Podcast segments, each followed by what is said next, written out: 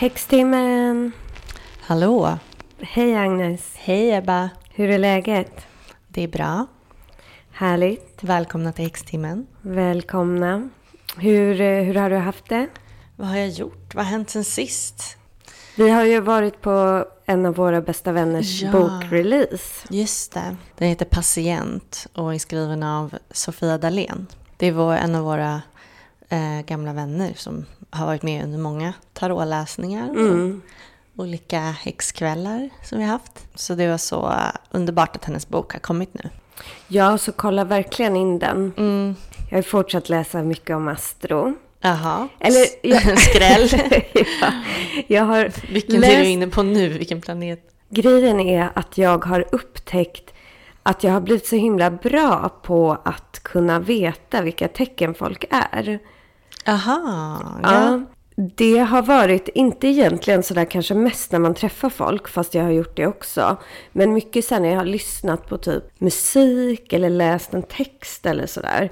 Så jag har fått så jättestarkt på att det här är en Jaha, någonting. så. Mm, det är så intressant. var en som jag jobbar med, en filmregissör som hade skrivit en liksom, lite så diskuterande text om sin film. Mhm. Och jag hade bara träffat henne en gång och satt och läste den här texten. Och jag bara fick direkt bara, hon är vattuman. Mhm. Det- Jag är själv vattuman och det är mest om jag har gissat på sådana grejer. Så det kanske är lite därför. Men, men jag har blivit mycket mer uppmärksam på det. För att då läste jag bara, det här måste vara en vattuman. Vad var det som liksom gave it away? Det är lite svårt att förklara, men det är någonting som en kompis till mig sa igår också om vattumän. Att vattumän är inte stensäkra på hur någonting är, utan man är öppen för hur saker kan vara. Eller vad som, man ställer frågor och man diskuterar, men man har liksom inte ett helt säkert svar, utan man är öppen för att undersöka och se vad som kan komma fram. Men sen var det roligt, för jag har Kommer du ihåg en artist som heter Sarah McLachlan typ?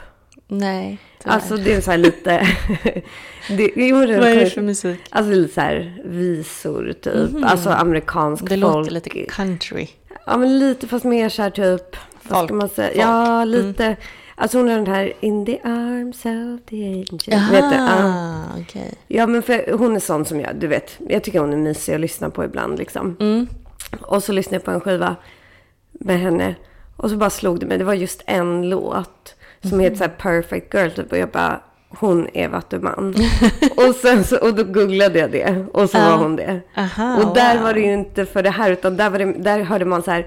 Det här är en vattuman som har typ haft en relation med kanske ett lejon eller en Mhm. oxe eller någonting och vill komma ur den här relationen. Men det var så Mm. otroligt tydligt tyckte jag. ja.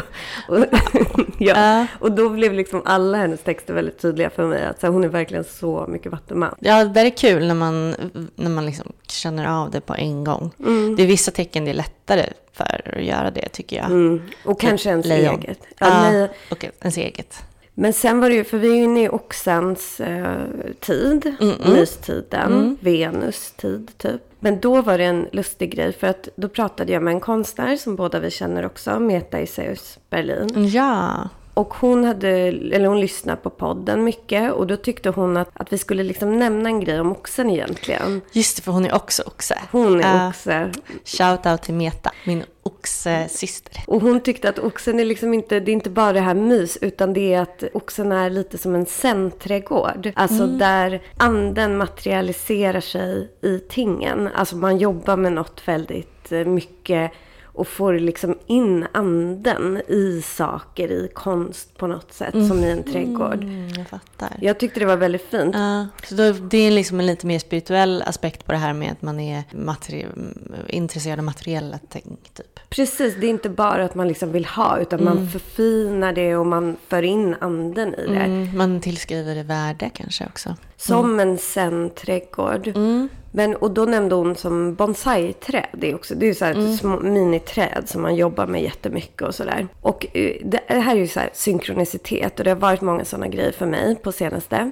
Men för att då sa hon det. Att oxen är som ett bonsai-träd. Ja, det var i lördags. Sen så hade jag ett möte med en annan filmregissör på söndagen. Och eh, då så pratar vi om hans tecken. Och då visar det sig att han är född precis mellan vädur och oxe som du. Han är född på samma dag som du. Ja, och grejen är att jag hade gissat honom som vädur. Ja. För att han var, och han höll med om det, att han har mycket vädur. Men han är också oxe.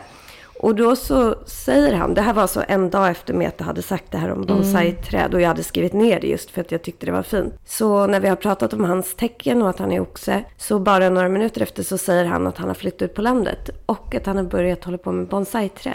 Nej, Jo, det är så konstigt. det är så konstigt. Han gräver upp små, små träd och så binder man dem. Han visade med bilder och så. Man binder dem med ståltråd. Så att de liksom inte växer på höjden utan det sker någon särskild process så det blir bonsai-träd. Wow, gud vad häftigt. Alltså, hur ofta säger man ordet bonsai-träd? Typ aldrig. Nej, det är ju Och inget nu man så bara pratar om. var det så två dagar i rad. Ja, och någon just kopplat till oxen. Ja, exakt. Ja, det var väldigt märkligt. Uh, wow. Kanske ska bli min nästa hobby också. Ja, Alltså jag blev lite Mm. sugen. Jag tror, för att du är ju solig oxe, jag är ju faktiskt månig oxe. Mm. Så sån grej som bonsai-träd skulle säkert vara givande för både dig och mig. Ja, men faktiskt. Men det verkar svårt. Vi kanske ska börja med att odla någonting enklare. Ja, ja. Men något där man verkligen så här för in sitt arbete tror Ja, jag det på. måste man nog göra. Man får ha ett potatisland. Det skulle jag gärna ha. Ja, det har jag faktiskt. Alltså på landet. Är det sant? Ja. Ah, jag vill också ha det. Men du kan göra en säck. Det gjorde alltid min farmor. Min farmor som också var oxe. Aha. Hon eh, satte alltså en säck potatis varje år. Vad, vad innebär det då? Typ en sopsäck eller om det var en hink. Och så sätter man jord och lägger det potatisar. Så blir det potatisar. Så jag skulle kunna ha det typ på min balkong. Ja. Ja. Okej, det här är livsomvälvande information. ja. Det, det är det som kommer att ha hänt nästa gång vi ses. Men du, hur har du, du har fortsatt i din, liksom, det är ju egentligen oxen du håller på med nu. Du bygger städer. Jag bygger och river och håller på. Nej men alltså gud, jag ska stambyta i köket. Så i, gud det var så sjuk eh, dag. Men i eh, lördags så först rev jag och min partner ut mitt kök. Alltså alla luckor och sånt. Eller alltså det var han som gjorde det och jag eh, hjälpte till genom att, jag vet inte, vara glad i närheten. Ehm, och sen så lastade vi in det i hans bil och så körde vi till min kompis i Norrtälje. Som är ett underbart hus där. Som är, vi har känt varandra sedan vi var typ tre år gamla. Men vi flyttade ifrån varandra när vi var sju. Men vi har ändå liksom hållit kontakten. Så vi har aldrig gått samma skola eller någonting. Och vi har inte bott nära varandra eller någonting. Det är ganska fantastiskt faktiskt. Ja. Min pappa fyller faktiskt år idag, apropå oxar. Just det, det gör han. Grattis pappa. Grattis Eh, pappa. Han skulle ha haft champagneprovning i trädgården med sina vänner. De är i Skåne. Vi ska ha familjekalas i sommar. Men det går inte för det är tydligen ösregn i Skåne. Så de, har, de flyttar kalaset en vecka. Mm. Ja, typiskt. Men han har ju fått en riktig oxpresent av min mamma. Vadå? Nå, någon så här friteringsmaskin. En sån, vad heter det, fritös? Ja, Nej. fast någon så här airfryer typ. Alltså som man kan steka i och göra jättemycket. Han var jätteglad över den. En sak vi kommer göra idag, det är att vi kommer efter det här avsnittet som ska handla om numerologi, så kommer vi spela in vår första Patreon-exklusiva poddis. Ja, och nya lilla Patreon-serie. Ja, vi har ju fler för sig Patreon-exklusiva poddar kommer jag på. Det är Ja, eller så här, det är mer, liksom, vi har bonusmaterial, men det här kommer bli lite mer som en serie. Det här blir en serie som kommer komma typ varannan vecka. Och den är ju inspirerad av ett tarotkort och en av våra Patreons och oss själva kan man säga. För att eh, det finns ju ett tarotkort som heter Tre bägare. Som vi i ett Patreon-exklusivt liksom, extra material kallade för Dricka vin med vänner-kortet. För det är väldigt liksom glatt, eh, glad energi, hänga med kompisar, fira, Skåla. Ja, dricka vin och fira skörd, typ. Fira att saker har gått bra. Och eh, det nämnde vi i något eh, alltså Patreon-exklusivt material. Och då så hade jag en tarotläsning med en Patreon förra veckan som sa så här, åh, där är ju dricka vin med vänner-kortet. ja, När hen fick tre bägare. precis. Ah. Och då så sa jag ju det till dig och då sa du bara, men vi borde göra en så här dricka vin med vänner. Serie. Ja. Eller liksom podd. Ja, så- exklusiv. Precis, och vi kommer ha ett vi kommer göra för Patreon en liten podd där vi dricker vin med en vän och går igenom den personens födelsechart, mm. alltså dens astrologiska födelsechart. Precis, hela dens birth chart. Ja, så det blir någon kompis till oss, massa astrologi uh. och vin och lite så här flams och sådär. Så det blir inte lika mm. uppstyrt som den här podden. Men Nej, roligt, exakt. om man gillar oss så kommer man säkert tycka den är kul. Ja, så jag hoppas att alla kommer tycka det är kul. Och vi ska spela in första avsnittet snart, idag. Ja, ikväll. Mm, ikväll. Med vår AD faktiskt, mm. som är en kompis också. Mm. Babak Charmond. Gud, det ska bli så mysigt. Mm, han är verkligen rolig. Mm, och han gör ju våra, liksom, vår logga och våra mm. fina grejer. Ja, precis. Vi ska prata numerologi idag. Ja. Sjukt spännande. Uh, gud, vad, vad, när man börjar tänka på numerologi och siffror och sånt Alltså det är som att min hjärna typ sprängs. Ja, och det är typ allt. Och det är så kul att lära sig. Och det är jättebra tillägg till så här, ens eh, stjärntecken, alltså mm. ens astrologiska karta. Det, numerologi är så närvarande i tarotkort. Ja. Alltså tarot är ju på många sätt, det är ju uppbyggt av numerologi och hänger Precis. ihop jättemycket. Men och man kan säga att det finns två, två typer av numerologi som man studerar då. Och eh, en är ju där man studerar siffror som liksom datum och sådär, eller husbyggnader och sånt, mm. relaterat till speciella händelser. Alltså om det har hänt någonting så kollar man vilket datum skedde det, vilket år och så vidare. Och det andra, som det är egentligen det vi kommer att prata om mest idag, det är ju där man studerar betydelsen av siffror i en persons födelsedatum, födelsenamn mm. och sådär på lite olika sätt. Yes, alla har eh, olika eh, nummer liksom tillskrivna till sig själv.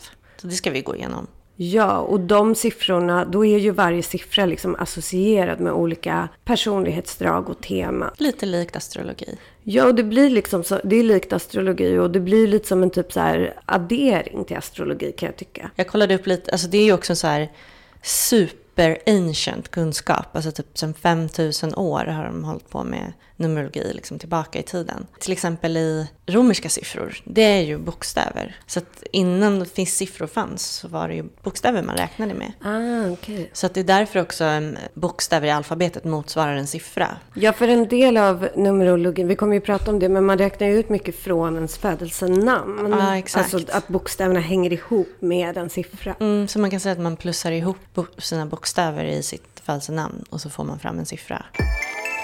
Den mest kända mystiken, numerologen, eller vad det är ju Pythagoras. Alla har väl tvingats lära sig Pythagoras sats. Han hade en sekt som tillbad matematik. Pythagoranerna kanske mm. de heter på svenska.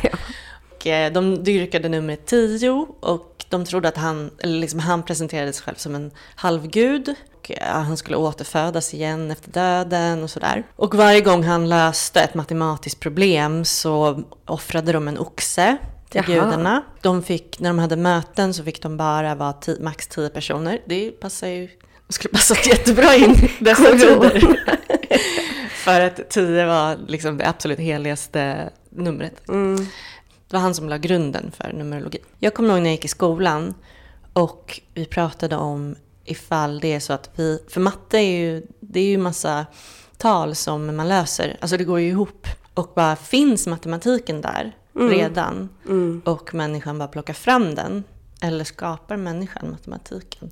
Ja, det är så konstigt. Det är så konstigt. Och den bor, det är ju typ så att den finns där redan. Om man, ja, men, och vad? Ja. Och då är det ju siffror. Och då är det ju, alltså jag får bli typ knäpp av att tänka på det. Men, men också att man kan använda siffror till så mycket. Man kan mäta tid, man mäter längd. Ingenting skulle finnas om det inte var för siffror. Alltså Nej, här, det är så konstigt. Man skulle inte kunna bygga någonting utan siffror. Typ en bil. Nej, precis. Och, och det är konstigt, för man tänker att det är någon så motsättning mellan matematiska uträkningar och typ okultism. Men mm. egentligen är det ju typ jätte ja. sammanlänkat. Och jag kan förstå att de fick så här, alltså mind blown, de här Pythagoras följare, när han liksom löste olika matematiska problem. För att mm. det liksom, det är ju fantastiskt när det bara blir så här. Alla, alla matematikers dröm är också att göra en så här snygg ekvation. Ja. Att man ska skala ner den så mycket som möjligt. För man kan ju göra typ en ekvation jättekomplicerad och sen kan man skala ner den. Alltså typ sådana saker. Jag läste att alltså det som vår numerologi idag bygger på, det är just att Pythagoras då, alltså den vi använder i väst då, den här Pythagoras numerologin och den vi kommer utgå från idag. Han såg samband mellan liksom naturliga tal och människans intellekt och universum. Och han såg det som att världen liksom består av olika energivibrationer som kommer från olika siffror. Så det är det som är världen typ. Och då så, så utvecklade han ett system där olika bokstäver liksom hänger ihop med olika heltal. Och det är det man då använder när man räknar ut numerologin. Mm. Strängteorin. Ja. Kan man ju använda matte för att räkna ut. Ja, Vibrationer. ja allt det är typ matte. vad, vad är det som styr världen? Det är typ börsen. Det är ju bara olika siffror som far fram och tillbaka. Vi ska ju prata om ens egen liksom, numerologiska karta och hur man får reda på den och vad den kan säga om en. Det finns ju massa olika siffror. Man kan göra en sån numerologisk karta så får man massa siffror. Men vi har ju fokuserat på de viktigaste här. Och det som anses vara ens allra viktigaste siffra, det är det som kallas för ens livsvägsnummer. Eller life path number. Och det räknas ut från ens födelsedatum. Det anses vara det som säger mest om vem man är. Det är ungefär som soltecknet i astrologi. Det berättar liksom vilka egenskaper och färdigheter man har och vilka så stora livsutmaningar som man kan få på vägen. Ens, ens syfte, ens ambition och sådär. Är det från 1 till 9 då? Ja, precis. Och det ska vi säga för att det är, man räknar från 1 till 9. Förutom om man får ett så kallat master number. Det coola med det här tycker jag är att man kan faktiskt se med livsnumret man får så kan man se ungefär hur gammal ens själ är. Alltså hur många liv ens själ har levt och hur det går för ens själ i ens utveckling. För att då anses det att i varje sån här siffra så ingår det liksom en livsläxa som man kan få reda på genom den här siffran. Varje själ börjar på siffran 1. Så att när ens själ är helt ny, då går den in i siffran 1 och ska lära sig den läxan. Och om man då inte lär sig den, då fastnar man på siffran 1 och fortsätter där i flera liv tills man är klar. Och sen går man vidare.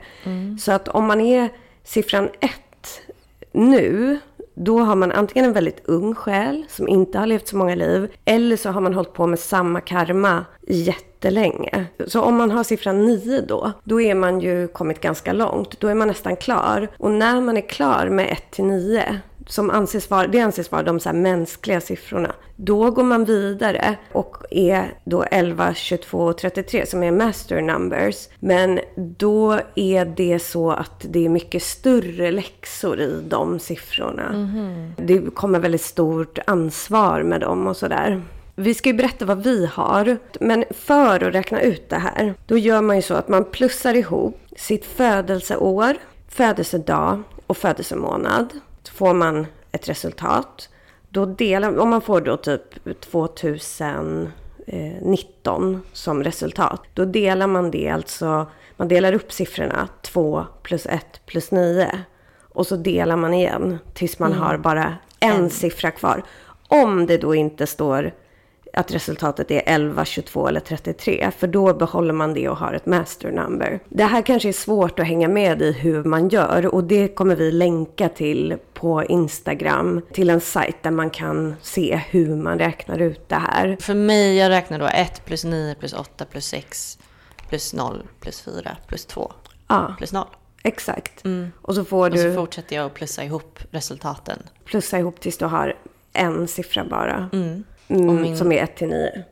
Och min är... Agnes har siffran 3. Så jag är ganska... Jag är fortfarande en bebis. Du är Jag är en ganska sån ung trotsig teen. Ja, och vi kommer att prata om vad de här siffrorna står för. Jag är ju siffran 8. Oj.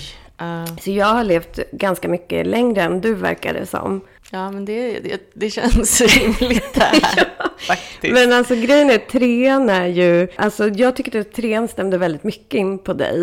Ja. Det, det är så här kommunikation väldigt viktig, kreativitet. Alltså siffran tre är ju en siffra för så här, kreativitet och skapande. Men också för att liksom dela med andra. Eh, mycket i ditt liv går ut på att så här, få andra att bli glada och så. Ja. Det tyckte jag stämde. Mm.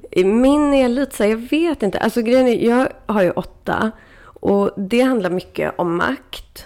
Och om eh, att bygga någonting liksom. I det här livet. Åttan är så här, åttan är väldigt ambitiös. Vill ha eh, kontroll, vill ha makt. Många pratar om åttan väldigt mycket kopplat till pengar. Alltså att man vill ha liksom ekonomisk eh, välgång. Men det behöver inte handla bara om det. Det kan vara också att man vill liksom ha, skapa något legacy. Sådär. Jag, vet, alltså jag, jag, vet, jag tycker det är svårt, men absolut. Det Kanske. låter som typ en stenbock-vädur.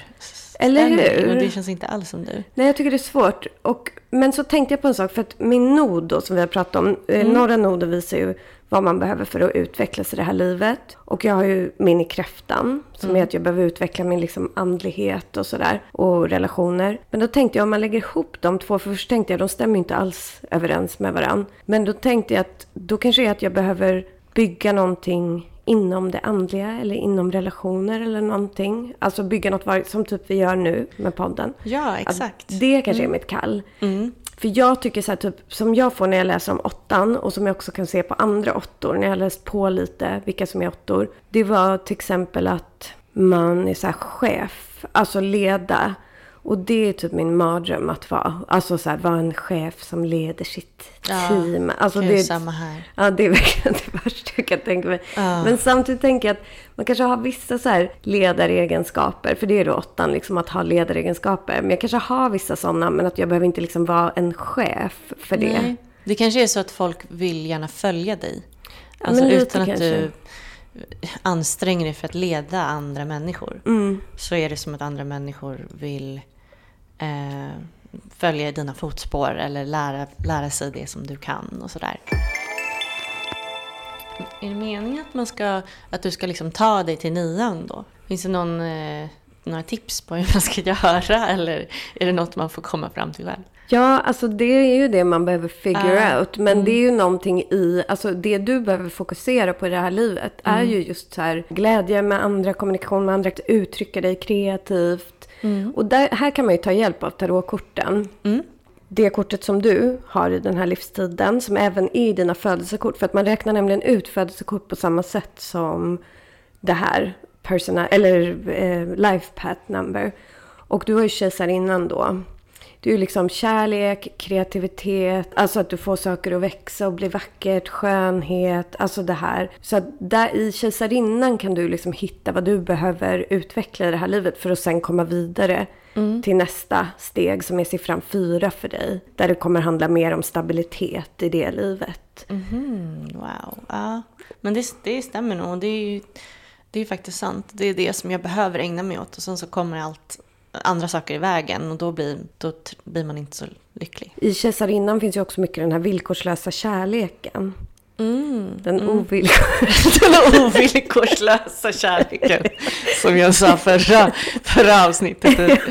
Man bara absolut. Men eh, just det, alltså för man brukar säga det om kejsarinnan att det är den här kärleken som en mamma har, alltså till sitt barn. Att man får Ah. växa fritt och vara vem man vill och man är ändå alltid älskad liksom. Mm.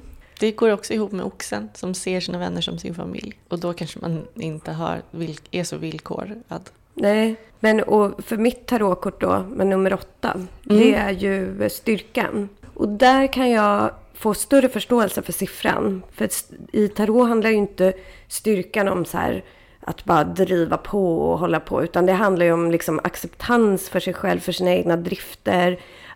Använda sin styrka och sin ambition på ett så här mjukt sätt.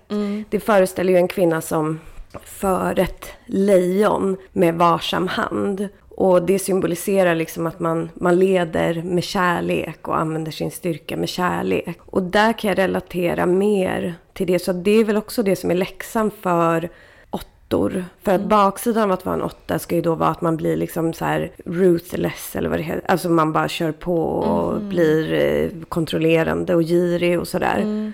Åttan är ju också för mig, det står väl den för evigheten. Ja, det är ju så här infinity sign. Så då kän, den känns väldigt magisk. Ja, det gör den ju. Men den är inte det direkt i den här numerologin skulle jag säga. Utan det känns mer som att den, den fokuserar väldigt mycket på det liksom praktiska. Men de här master number, 11, 22 och 33. Fattar man det att det blir, alltså om man får 11, 22 och 33 när man plussar ihop, då behåller man dem. För då har man redan gjort klart alla läxor i 1 till 9. Så då är man en väldigt utvecklad själ.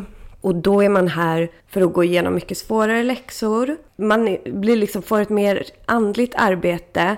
Men det betyder också, och det här tycker jag är intressant, det betyder att man kommer ha en väldigt stor påverkan och makt över person, andra personer och över kommande generationer. Jag bara tänker på att vi har en, vi har en master number här i rummet just Ska nu. vi avslöja vem det är? Det är ju Elfin, min hund. Din hund. Och att det stämde så väl att han påverkar mä- människor väldigt starkt. Han är master number 22 som kallas för mästerbyggaren eller master builder. Han Alltså. påverkar kommande generationer. Och jag läste för det här när det kommer till hundar, för det funkar ju likadant. Och då är det så, för man kan säga att han är en dubbelfyra. Alltså han är också en fyra fast då dubbelt så det blir 22. Och fyror eh, generellt, men som specifikt som hundar, har väldigt svårt för förändringar. Det coola med Elfin är också att han är faktiskt master number 22 både i sitt födelsenummer och i sitt namn. Alltså så Oj. han är det både i life path number och eh, destiny number som vi kommer gå in på sen, alltså ödesnummer. Han Alltså, är verkligen magisk. Ja, han är så 22. Men de här hundarna... de Kommer här, han här och undrar vad vi pratar om. Sträcker lite på sig. Ja.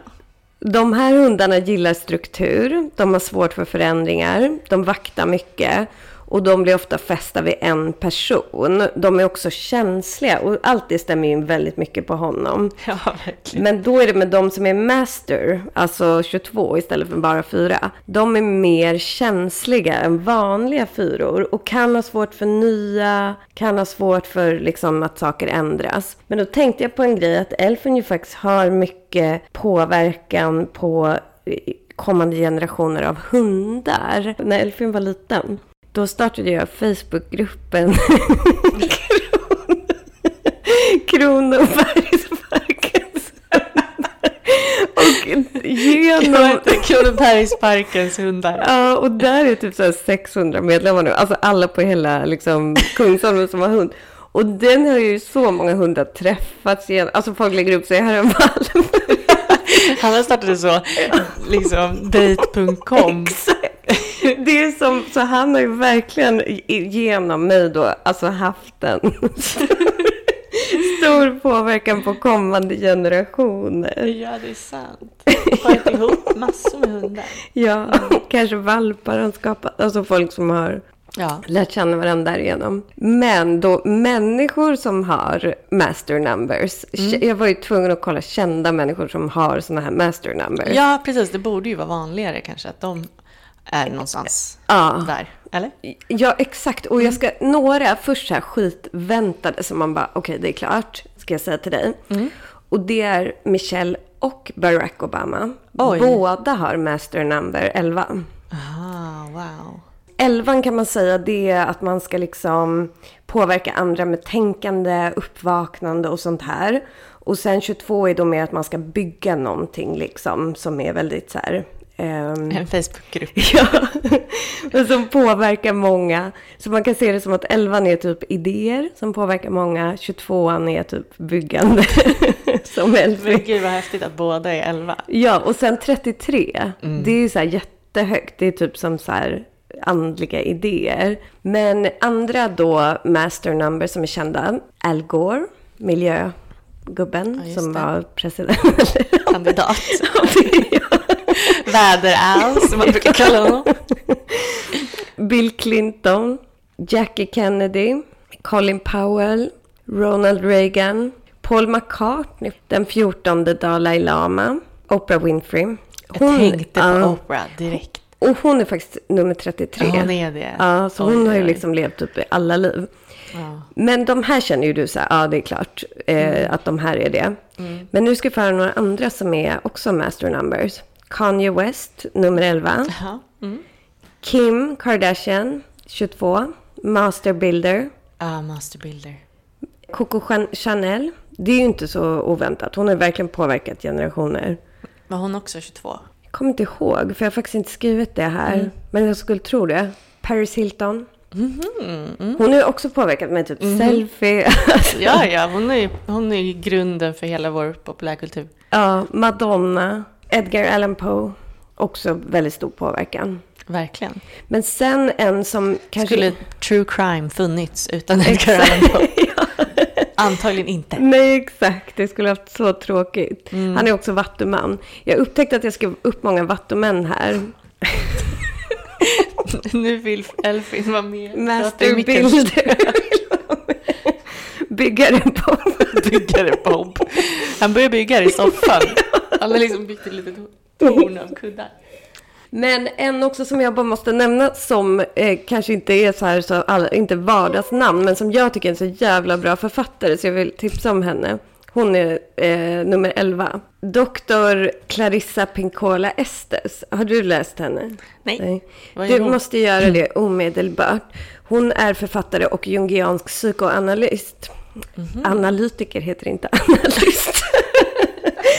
hon har eh, skrivit mycket om arketyper. Bland annat en bok som heter Kvinnor som slår följe med vargarna. Mhm. Och den utforskar liksom arketypen av vildkvinnan. Och sen har hon skrivit en bok som utforskar som utforskar eh, alltså the crone eller vad man säger, alltså haggan, den äldre kvinnan och så. Jaha, Ja. wow. Hon är fantastisk så att om man inte har upptäckt henne kan man göra det. Och hon är då sån master number 11. Nej men så att, och man kan ju, det finns ju massa listor, jag tog inte med alla, jag tog med dem jag tyckte var liksom mest intressanta här. Eh, det jag blev nöjd över, för jag kände lite så här, åtta var tråkigt, men då såg jag att Stevie Nicks är också åtta och henne gillar jag väldigt mycket. Ja. Så kände jag mig ganska nöjd. Men vill, ska jag säga några treor? Ja. Du får både liksom sådana du kommer bli glad och inte glad. Glad och kränkt. Ja, treor. Enya. Oj, ah, underbar. Mary J. Blige. Oj, också underbar. Bill Cosby. nej! Ja, nej. Alec Baldwin. Ja. Hillary Clinton faktiskt. Lite konstigt. Ja. Eh, Snoop Dogg. Ja, Det känns som en riktig trea. vilken kontrast. Det var kul. En, eh, en ex till mig sa att Snoop Dogg var min så här eh, inner spirit. Min typ eh, spirit and... ja, men typ. Alltså verkligen, han verkar härlig att hänga med. Ja, men åttor då som jag har, det är alltså då förutom Stevie Nicks, Whoopi Goldberg, Barbara Streisand, Joni Mitchell. Jag vet inte, men så- sådär kul liksom. Ja, men det var, det var i alla fall inte någon så serial rapist. Sånt. Skulle, är de inte väldigt karismatiska, treorna? Jo, Ja, det är de ju. det är så... Ja, det är det de tar sig fram på. Mm. Åttorna är mer liksom att de bara, jag ska lyckas. För jag hörde det typ om Stevie Nicks till exempel, att i Fleetwood Mac, de ville ju inte ha med henne först. Precis, de gjorde allt för att utmanövrera henne. Ja, och sen blev hon största stjärnan. Och det känns väl lite som en åtta, att bara, jo jag ska vara med. Alltså sådär. Faktiskt. Fast så sig. är ju inte jag faktiskt. Om någon inte vill ha med fast mig du så... tror ju väldigt mycket på dig själv. Ja, det gör jag ju. Mm. Som vi pratade om förut. det... om din starka självkärlek. Ja, ja precis. Jo, så är det ju. Mm. Jo, men jag tror, Det är fint. jag tror också jag ska fundera över det här med åttan. För det kan också vara att jag alltså, kanske måste, liksom, jag måste se åttan i vitögat. Ja, just det. Men Alltså jag måste så här, utmana bara, okej, behöver jag mer trygghet än vad jag har? Liksom? Man måste ändå så här, utforska vissa grejer. För att det är lätt också att gå in och bara, nej men jag har så här och så, men jag kanske inte, alltså det kanske är saker jag behöver lära mig. Det är en bra kontrast som du säger mot din nod och Mm. mot ditt soltecken. Exakt. Eftersom Vattumannen är en sån free spirit. Ja, Och så, då kanske du behöver bygga, bygga någon, någon fast grund för den eh, känslomässiga free spirit Ja, men det är det jag tänker. För också läste jag en grej att Saturnus styr åttan. Och Saturnus styr ju även tillsammans med Uranus eh, Vattumannen. så att jag har, Vattumannen är liksom sliten mellan Saturnus och Uranus. Så liksom den här, någon slags ansvarskänsla tillsammans med väldiga liksom nycker. Som ju styr Vattumannen. Och det är ändå något intressant i det, att fundera kring det liksom. Ja, exakt. Jag tror att man kanske, om man har... Det känns som att Vattumannen har en väldigt stort behov av att ut, vara den här free spirit som man alltid säger om vattumän. Men, men, och då kanske man mår som bäst att uttrycka det fast man har någon grund att stå på som man har byggt Ja. själv. Det kanske liksom eh, gör så att du kan få bli mer så, typ. Ja, och sen faktiskt, jag säger att jag är inte åtta och sådär, men sen handlar ju hela min, för jag liksom startade ju lite om mitt liv när jag var i så 32-årsåldern typ. Och hela den grejen handlade ju om att jag ville bygga ett eget liv. Alltså jag ville själv bygga en trygghet för mig själv och sådär. Så det är klart att det finns i mig, det drivet. Ja, det är sant. Du gifte dig ung och liksom, ja, startade om sen på nytt. Du säger nej till jobberbjudanden hela tiden om fasta anställningar för att du inte Ja. vill vara bunden så, utan ha, bygga ditt egna. Liksom. Precis. Mm. Det stämmer ju faktiskt. Ja, det gör det. Så att man får liksom fundera några varv runt det. Om vi då går vidare och eh, går till, för att ens numerologiska chart då. Nummer ett, det är ju det här life path number, livsvägsnummer. Som nummer två i viktigt nummer, då kommer det som kallas för ödesnummer eller destiny number.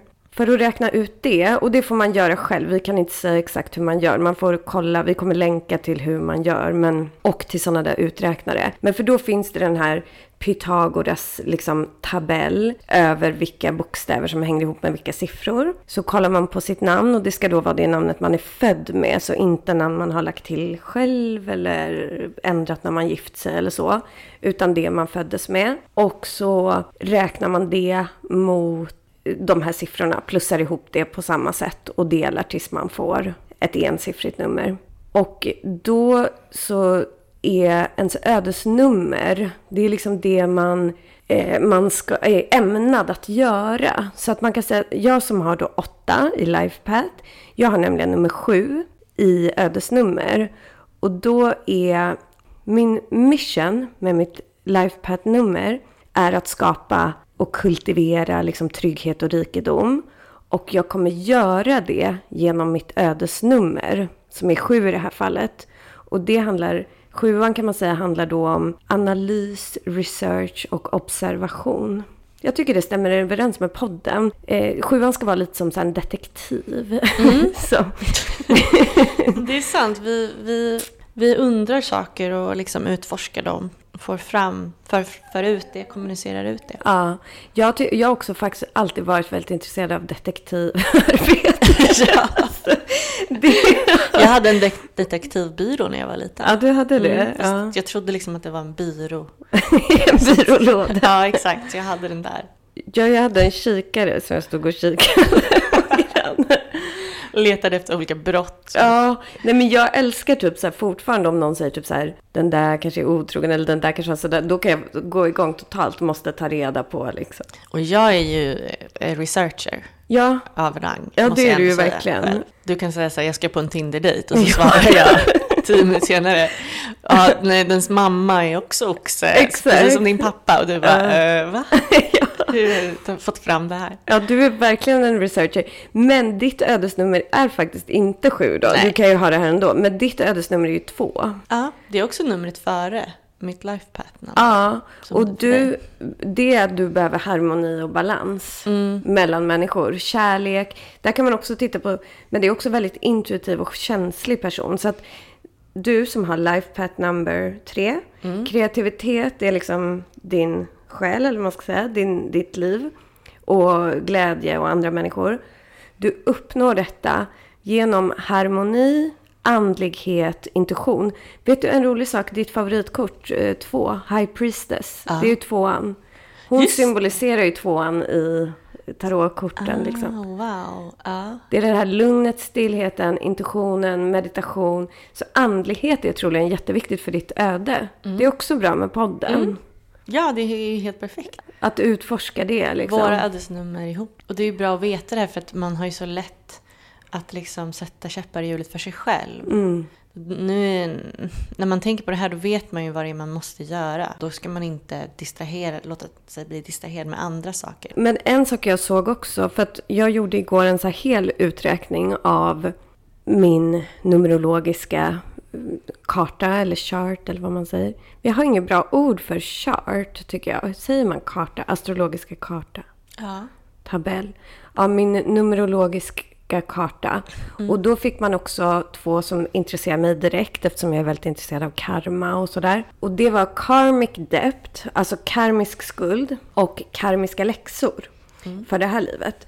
Jag hade noll karmic debt. Det tyckte jag var jättebra. För att då har Ah, jag, jag har liksom, jag är, då kan man säga, jag är på siffran åtta. Och jag är klar med alla de där tidigare. Så att alla de har jag tagit till mig i tidigare liv. Alla läxor som är 1 till 7. Men jag hade siffran 7 i ka- karmiska läxor i det här livet. Men det som var bra, för då är det läxor jag behöver gå igenom. Det som var bra är att läxorna i det minskas om man har det numret i sitt ödesnummer eller sin lifepad number. Och jag har ju det i mitt ödesnummer så det blir mindre. Men vad, vad de läxorna gav mig, det är att jag har svårt att kontrollera mina känslor. Särskilt i unga år och därför kan i vuxen ålder stänga av mina känslor. Och det är precis vad jag har gjort. och, men jag har Det är som börjat att du har löst det genom att stänga av dina känslor. Exakt, och det är ju det jag inte ska göra. Nej. Alltså, för det är ju läxan liksom. Men, men nu jobbar jag ju på det, för nu håller jag ju på att öppna mina känslor igen. Men jag har ju gjort det under, jag har ju varit celibat några år. Alltså, då var det ju total avstängning. Alltså det är klart jag inte stängde av mot allt, så här, mot vänner och så, men just liksom vissa känslor och så här. Är det myten? Ja, verkligen. Ja, så det är intressant att kolla på. Wow. Det- Och det kan man kolla upp hur man räknar ut också. Ja, eller jag hittade en sida som vi får länka till då. Mm. Som heter typ Seventh Numerology. Där man kunde få en gratis uträkning. Men man fick inte förklaring. Så det får man liksom googla sen då. För då måste man betala. Om man betalade typ 10 dollar kunde man få liksom en mer, ja men så här, Detaljerad ja. förklaring. Ja. Men man fick alla siffror och sen kunde man googla. Man kan ju söka jättemycket. Jag sökte typ så här, vilka passar eh, LifePad number 8 ihop med? Och då var det typ så här 2, 6 och 4. Alltså sådär. Så att det finns ju massa sådana grejer också. Men så får man ju vara lite, alltså man får ju fundera kring det där. Man kan inte bara gå på det. Jag har dock varit ihop med väldigt många åttor upptäckte jag. Det är konstigt. Alltså i och med att jag är åtta själv. Och det är inte så bra för att då vill båda vara i förarsätet liksom. Ja, då strävar båda efter exakt samma sak. Det kan ju vara, Ja. det behöver inte vara positivt alltid. Speciellt inte när det kommer till åtton. åttan. Så åttan ska hellre vara med typ sexan som är väldigt så här relationell och omhändertagande och sådär. Sen så har man ett nummer, själsnummer, så det kallas för soul urge eller heart's desire på engelska. Och det är ungefär som månen i astrologi, alltså ens känslor, ens inre liv. Det räknar man ut baserat på vokalerna i ens namn. Alltså man plussar ihop vokalerna. Där har både du och jag siffran två. Vi strävar efter balans och harmoni känslomässigt. Det är fint. Mm. Sen finns det ett nummer till som anses viktigt då. Det är det sista. Och det är ens personlighetsnummer. Och det är då typ som ascendenten i astrologi. Och det räknar man ut baserat på konsonanterna i namnet. Där har jag nummer fem och du har nummer nio. Och nian kan verka som du, kan verka lite så här kunglig. Alltså lite så här nobel. Ah, ja, Och ja väldigt- folk tycker att jag är lite iskall första gången. Ja, för du ska akta dig för att verka arrogant och eh, liksom Kylig. kall. Ja. Och min stod faktiskt, det blev jag lite nöjd över, för det stod så att det här är en personlighet som folk blir avundsjuka på. Jaha, Men- det stämmer nog. Ja, men att jag är väldigt äventyrlig, öppen och glad och sådär. Jag ska akta mig för att verka för opolitlig och sådär. Alltså för flyktig och opolitlig. Det är väl lite så här Vattuman-grej. Alla har ju olika siffror. Och då tycker jag det är lite kul. Siffran 1, alltså att ha den i sin sån här. I, i life path number eller? Ja, alltså man kan säga oavsett var den hamnar så är det ju den här energin. Men kanske främst då om man har den i LifePath. Då kan man se, för ettan, då är man ju liksom på sitt första liv eller sin första läxa. Och det påminner då om väduren som är första tecknet. Ettan liksom visar en väldigt så här banbrytande person. De bara kastar sig in i livet. Och de väldigt så här, ja men ledaregenskaper och bara vill köra på liksom. Som väduren. Mycket action. Men då, de dåliga sidorna är att ettan kan vara så här bossig, skrytande och liksom försöka dölja att de är osäkra genom att vara så här jätte, höras jättemycket och så. Ja, exakt. Det är väldigt vädur. Verkligen Stämning. vädur. Mm. Ja. Tvåan, den är då, det hade ju både du och jag, vi hade ju inga ettor i våra, Nej, just det. men vi har ju tvåor. Tvåor, ja. Du har ju två tvåor till och med. Det handlar om alltså, känslighet, balans, harmoni. En tvåa blir ofta en så medlare. Ingen ska bråka. Exakt, det där tycker jag nog, det tänker jag att både du och jag kan känna igen. Ja. Man ofta hamnar i någon så här medlarroll. Ja, exakt. Man, man är själv lite konflikträdd. Och därför blir man lite så här väldigt mån om att lösa konflikter åt andra. Precis, och sen, men sen är faktiskt tvåan eh, alltså, kopplad till eh, övernaturliga förmågor. Och där har vi ju High Priestess också som vi nämnde i, i tarotkorten som är siffran två. Hon är ju lite så här övernaturlig. Just det. Och intuition. Tvåor kan vara för känsliga och är väldigt liksom konflikträdda. Så det ska man tänka på. Ja, man ska tänka på att inte ta saker för personligt och inte vara för mesig liksom.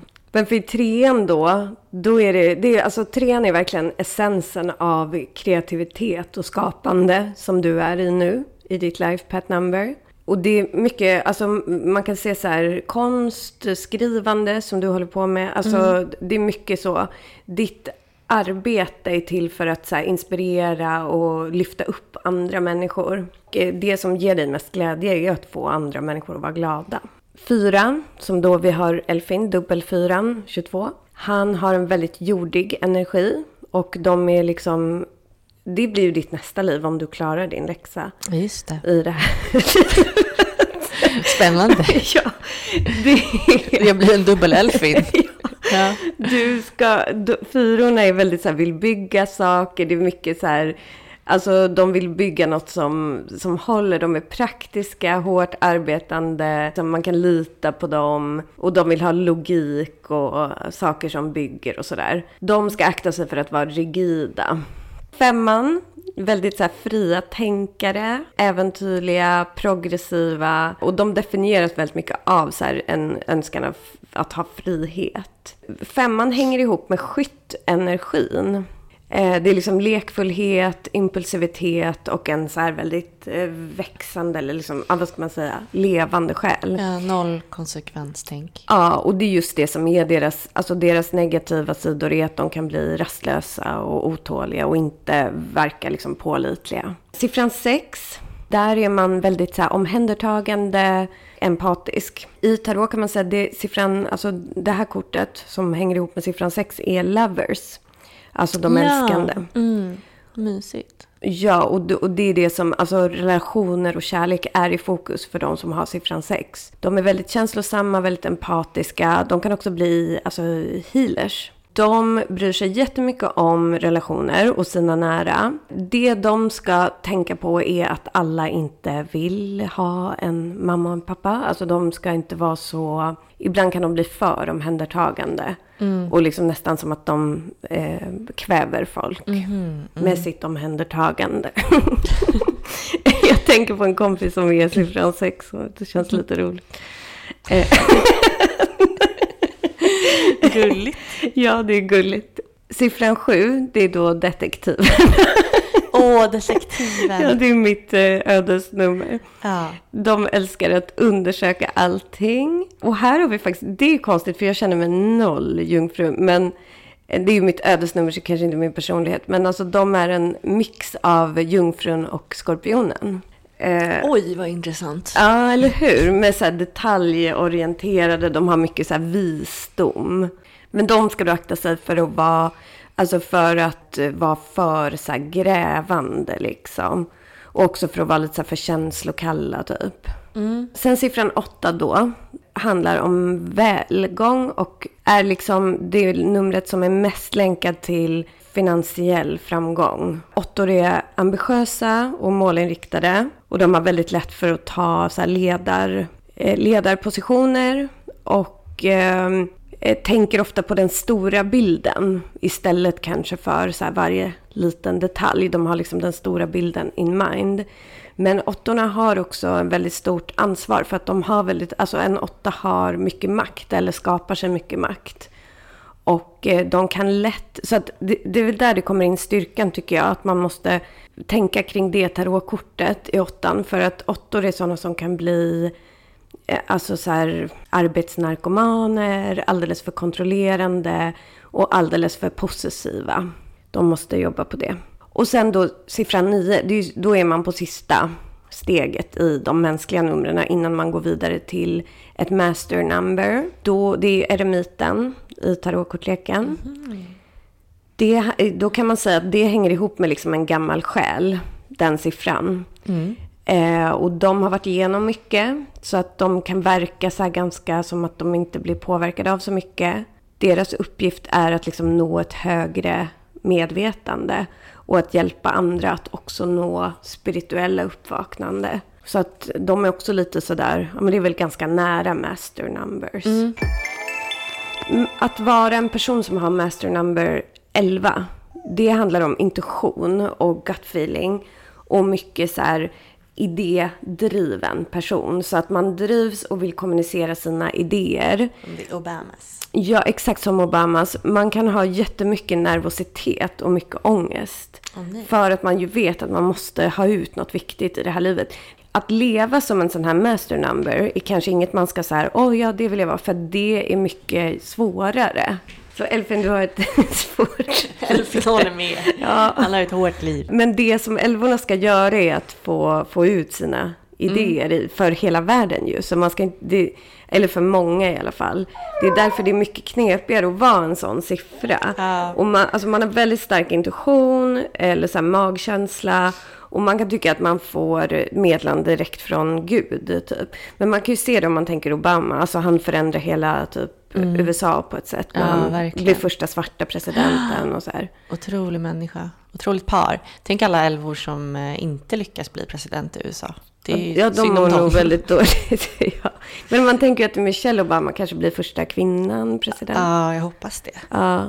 Men, och man måste fokusera på någonting specifikt, annars är ens energi åt alla håll. Så att man kan inte bara gå runt och så här chilla typ. Så att jag kan tänka mig att älvor antingen är typ Obamas eller så är de kanske typ hemlösa, drog... Aha. Så att, och då får man ju gå om elvan igen och igen ah, tills man lyckas. Alltså leva om elvan. Nummer 22, som Elfin är, det är ju då, alltså, då är man en master och mäktig i produktivitet och byggande.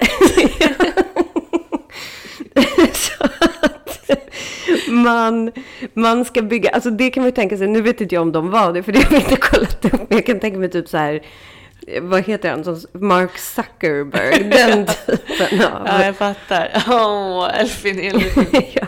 Han startade ju faktiskt en Facebookgrupp. Att... Ja, men precis. Mm. Och då, alltså, 22an är liksom eh, jordnära och så, men de bygger någonting väldigt stort för andra, eller de ska göra det. Och de har också väldigt lätt att få sina drömmar till verklighet, att omvandla drömmar till verklighet. Men där är också det, det som siffran 22 ska tänka på är att de måste också leva lite, liksom. de kan inte bara så producera resultat. Nej, det är bra. Elfin, tänk på det. Du måste leva lite också. Ja, exakt. Du kan inte bara jobba. Nummer 33 då, det är väldigt få som är det, så det kommer säkert, det kanske inte är någon av våra lyssnare som är det. Men det är alltså det mest spirituella numret. 33 är sexan. Så det är att man egentligen bara ska finnas till för typ andra människor och ge dem ett spirituellt uppvaknande. Mm. Och det är så här extremt ovanligt att se 33 mm. år Som också. 30, ja, men och det är också väldigt ovanligt med 33 år i full bloom liksom. Ja, de här Att de hittar dit. Det är ju den sista läxan liksom. Och det är jättesvårt att klara av den. Det är väldigt få, det kanske är en del som har 33. Men det är väldigt få som blir, alltså som klarar sina läxor. Men de är väldigt kreativa, de är väldigt trevliga. Men om de inte är balanserade så kan de vara jättejudgmental och jättekre, eller jättekritiska mot andra. Man kan, alltså, det som är en typisk 33 det är alltså typ Jean d'Arc. Jesus. Ja, jag vet inte vad Jesus är. Alltså, det står inte.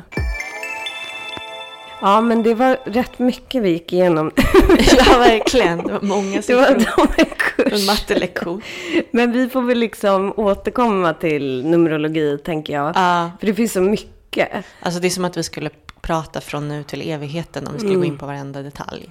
Ja. Det är ju ändå 5000 år gammal vetskap. Ja, och det här är det vi har gått igenom är de viktigaste siffrorna. Och vi får ju läsa på om våra egna siffror, vad de säger till oss. Har du något turnummer? Ja, alltså nio har alltid varit mitt speciella nummer. Jag vet inte varför, det är bara någonting. Jag tror att jag kanske också ville vara speciell och inte ha sju som alla andra. Ja, för sjuan är ju något som alla har. Ja, det, det är så konstigt. Ja, och det är i alla kulturer. För vi läste ju lite så på om vad olika nummer... För man vet ju så här, 13 är ju oturstal i väst. Ja, exakt. Och det är ju till och Och det med är så... för att Judas var den trettonde personen i rummet under Jesus sista måltid. Ah, och han förrådde Jesus. Ja, det är det de, man tror i alla fall. Men för att det är ju till och med så utbrett att det på många flygplan och sådär inte finns stol nummer 13. Ja, och på hotell finns inte våning 13, inget rum med 13 i. I Kina är det väl typ 14 som inte finns? Ja, alltså fyra anses vara ett otursnummer Ja. i Kina för att det, det låter som ordet död på kinesiska. Mm. Det där är speciellt för att eh, i det är ju väldigt mycket så både i Japan och Kina att för de har så korta, koncisa liksom, ord. Nu, nu kan inte jag någon av de språken men så att det är väldigt mycket sånt där att de, det låter som ett annat ord. I Kina så är ordet harmonisera, det är det de använder istället för censur. Den diktaturen där.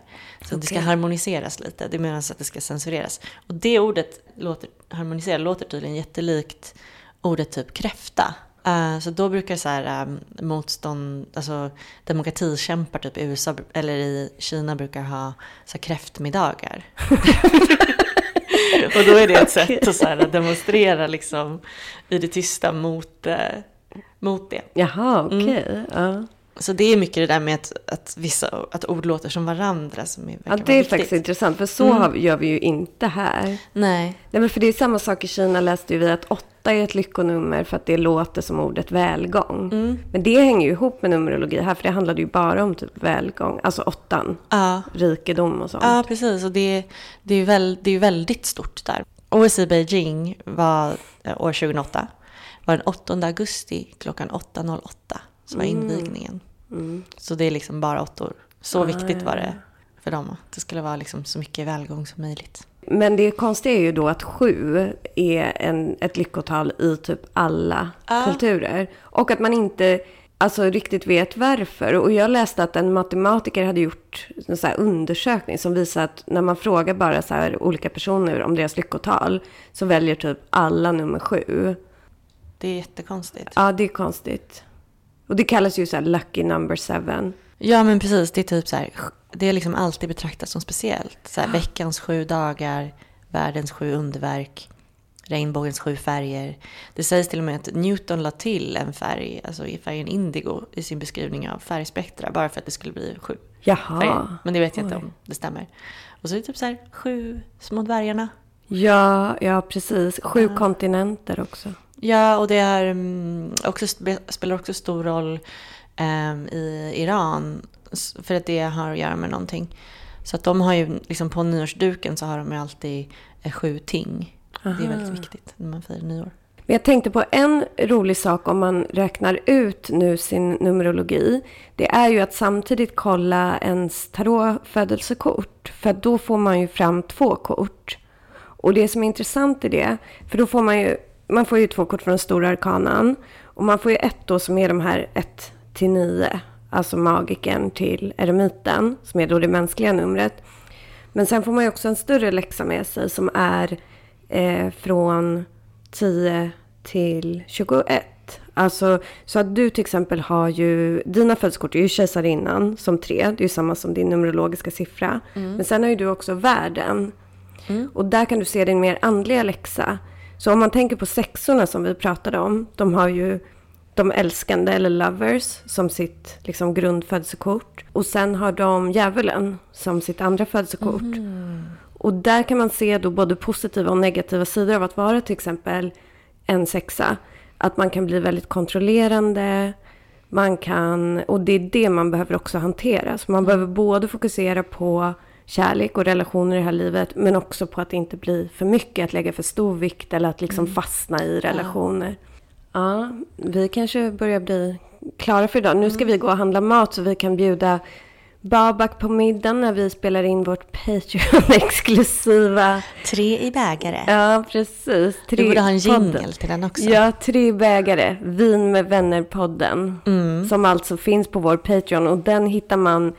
Eh, man söker Patreon slash häxtimmen. Mm, precis. Så kan man bli medlem där. Ja, och då får man lyssna på det här.